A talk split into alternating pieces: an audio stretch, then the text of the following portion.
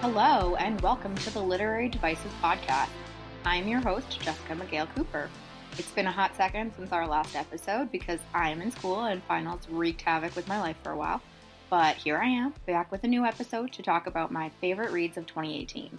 So, this is going to be a little bit different than the episodes we've had so far.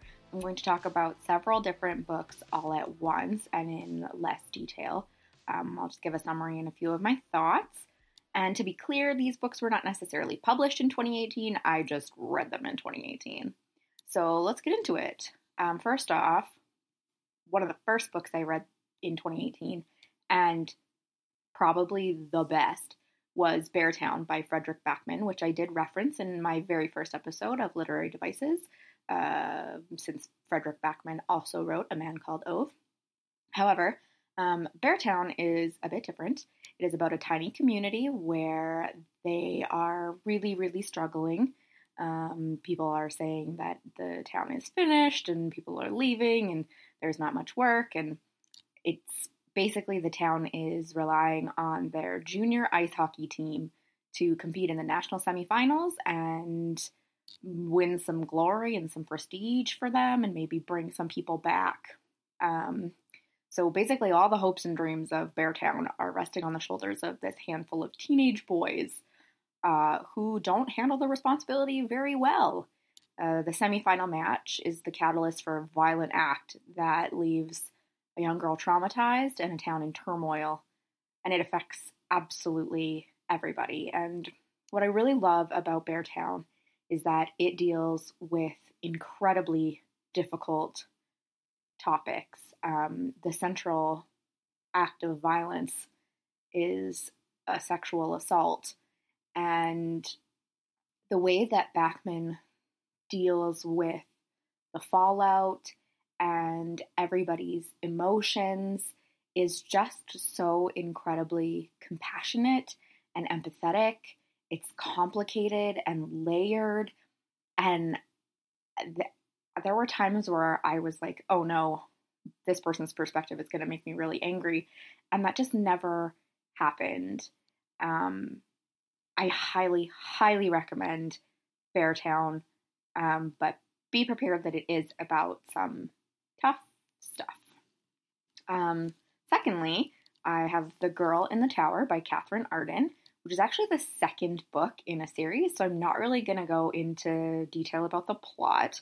But if you're interested in myths, legends, folklore, powerful, complicated female characters, Russia, or just like really well written literature, you need to run, yes, run, not walk, to your nearest bookstore or library and pick up this series. Um, the Bear and the Nightingale is the first one, and I loved it. But The Girl in the Tower, I loved it even more, which is like really high praise for a sequel, am I right?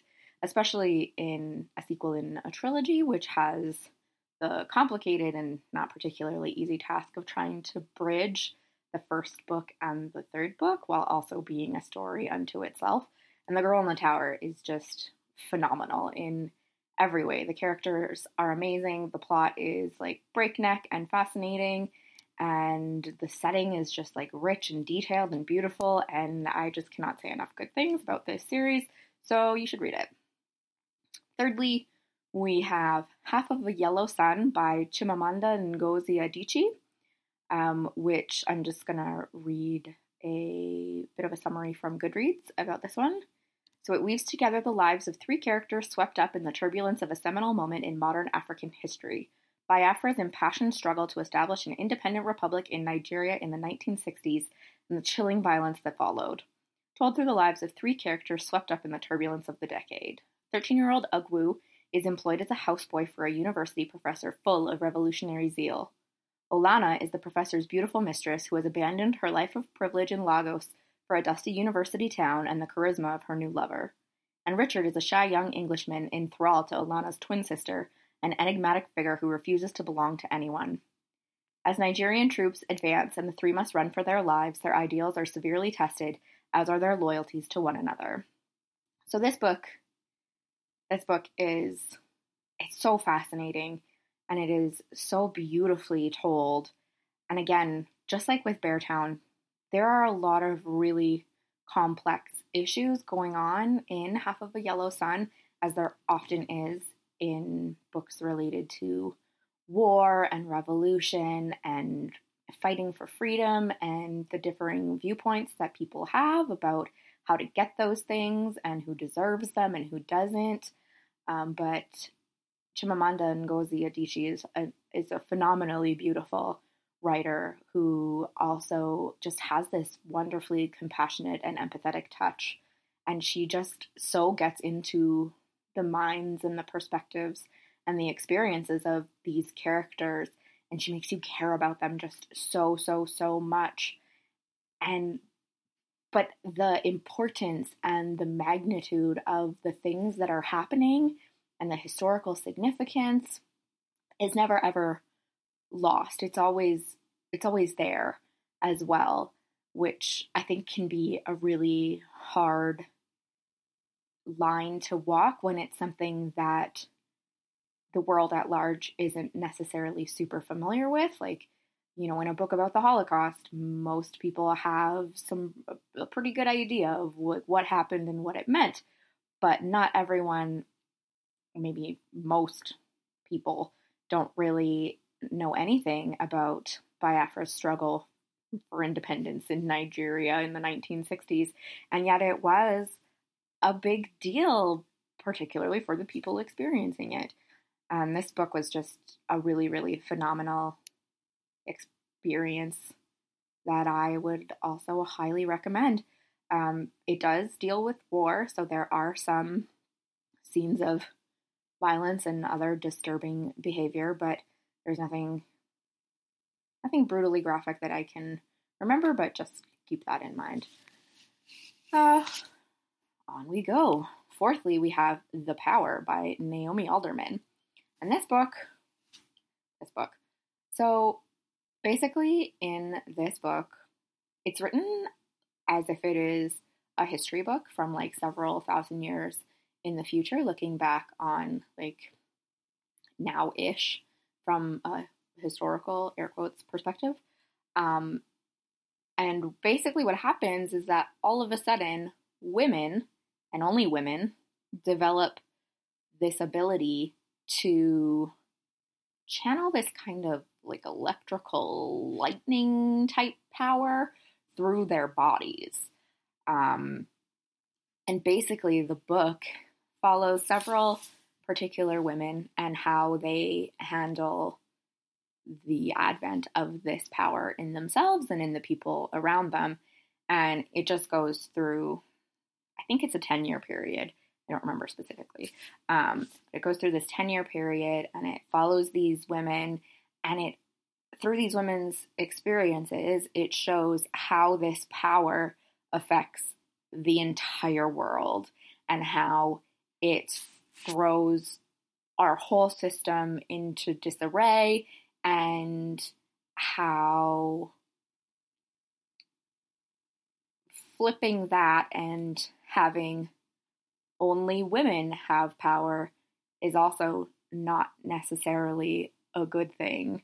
Um, it's a really complicated and interesting look at power dynamics and gender dynamics, and there's definitely a lot of fodder for conversation in terms of power and gender dynamics and feminism and ideology and all those kinds of things. And it made me think a lot.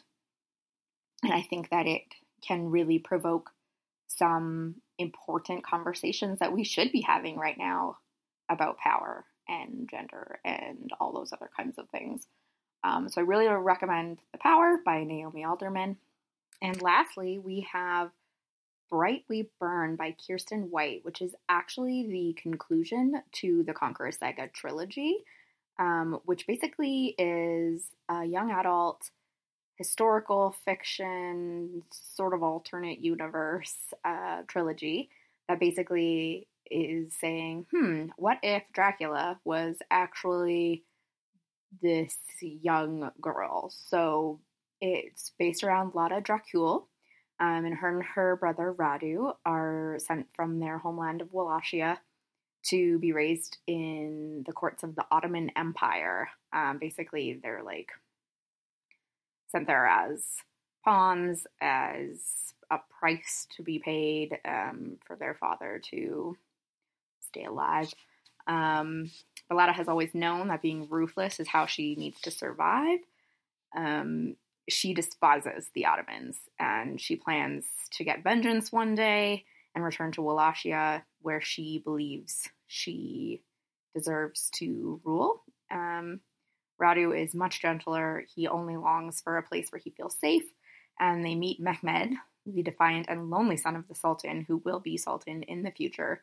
And he's the their only friend, basically. Um, and together they form this like toxic, complicated triangle of a relationship. And that is the core that takes us through the entire trilogy. Um, from when they are young children to when they are um, young adults, and the ways in which their relationships make them both stronger and weaker and lead them into these areas of just absolute darkness. And what I absolutely love about Kiersten White's books is that they always, always, always center on a wonderful, complicated, layered female character who is not always likable and does not always make the right decision and is sometimes actually straight up brutal and awful. And I really, really appreciate that level of representation from her. So um, I highly, highly, highly recommend the Conqueror's Saga trilogy, which starts with And I Darken, continues with Now I Rise, and concludes with Bright We Burn, which was actually an extremely satisfying conclusion. So pick that up if you are interested in young adult alternate universe historical fiction. There are a couple of honorable mentions that I have. Um, there's a duology by Victoria Schwab called This Savage Song and Our Dark Duet, which um, are dystopian young adult books, as well as Neverwhere by Neil Gaiman, which I absolutely loved. I'm a big Neil Gaiman fan, and I think Neverwhere is one of my absolute favorites that I've read by him, which is saying a lot. And then also Pachinko by Min Jin Lee, which um, is a sweeping family saga that stretches over several decades and is just like gorgeous and sad and funny and sweet. And I just highly recommend that as well. So that was a quick jaunt through the my favorite books of 2018. I would absolutely love to hear what your favorite reads of 2018 were. So if you want to email me at literarydevicespodcast at gmail.com, I will really look forward to your emails. And I will see you again in 2019 with a new episode. Until then, happy holidays, take good care. So, I'm just adding this quick little addendum to the episode because I did recall that there is a rape scene in Half of a Yellow Sun. Don't want to mislead anybody by saying there is no graphic content when there is, so please be aware of that. And with that, Merry Christmas, Happy Holidays, whatever you may be celebrating. I hope you get some time to yourself to relax and curl up with a good book. See you in 2019, and until then, keep your nose in a book.